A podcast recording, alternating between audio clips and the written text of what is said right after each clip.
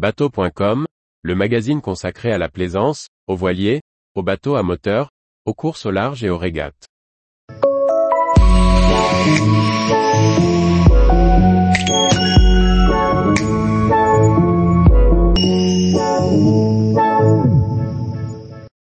Comment suivre le position AIS de nos navires à terre?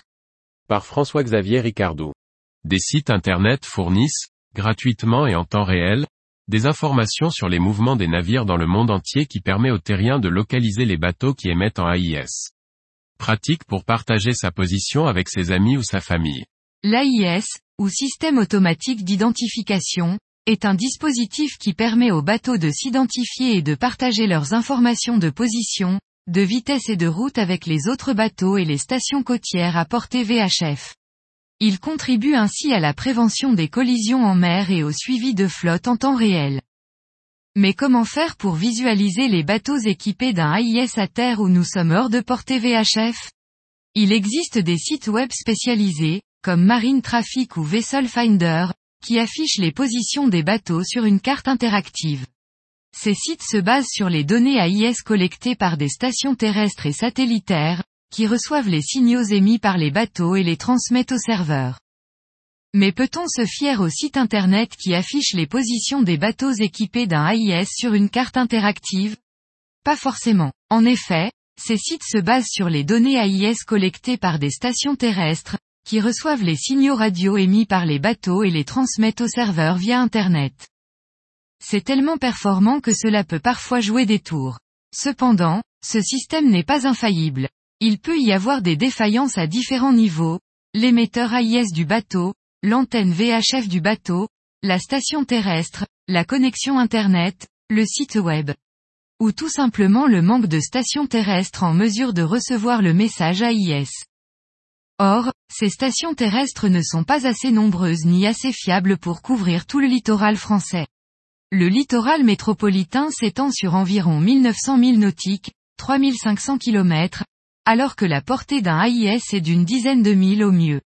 Il faudrait donc au moins 190 stations toujours opérationnelles et connectées à Internet pour recevoir et répercuter tous les messages AIS. Ce qui n'est pas le cas. La portée des signaux AIS est limitée par la hauteur des antennes et la courbure de la Terre.